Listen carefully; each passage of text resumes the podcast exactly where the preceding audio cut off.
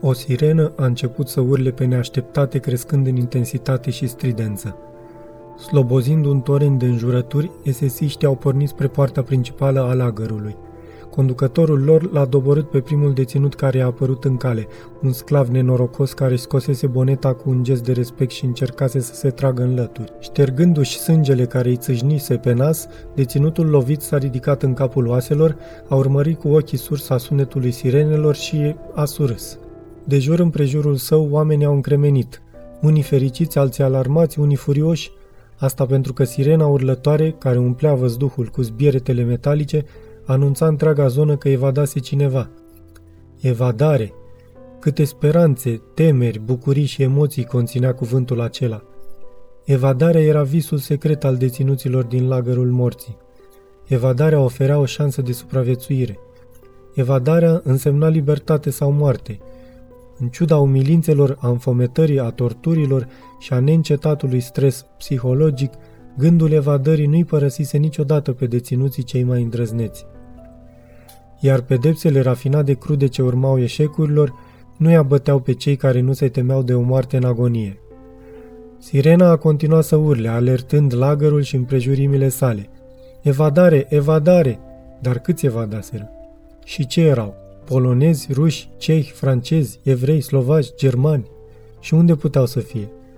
În timpul zilei nici măcar un iepure nu putea trece neobservat prin lanțurile dese de santinele esesiste. Probabil că se ascunseseră undeva pentru a fugi la adăpostul nopții. Oare îi vor găsi gardienii? Poate că îi și găsiseră deja. Iar când sirena a amuțit în cele din urmă a idoma gemetelor unui om care moare în urma unei injecții letale, un mesaj a trecut din gură în gură.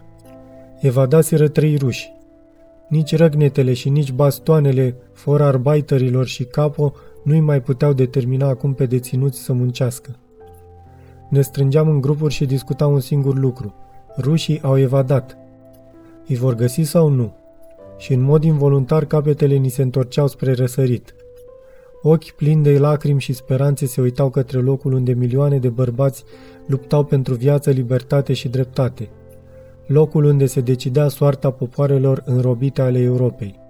Da, simbolul răsăritului ardea de speranțe în timp ce al Occidentului rămânea adumbrit. De acolo, din pădurea aflată lângă lagăr, se ridicau vălătuși de fum negru. Fumul rugurilor uriașe pe care ardeau mii de trupuri de femei, bătrâni și copii gazați.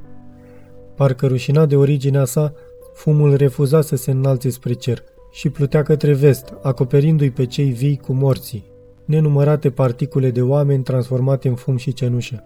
Și în vreme ce, în imaginația noastră, dinspre răsărit se auzeau canonade și imnul puternic al victoriei, din pădurea dinspre apus răsunau țipete isterice, suspine de copii și împușcături. A fost un fragment din cartea Evadare de la Auschwitz, de Andrei Pocoev, la editura Meteor Press. Lectura George Hari Popescu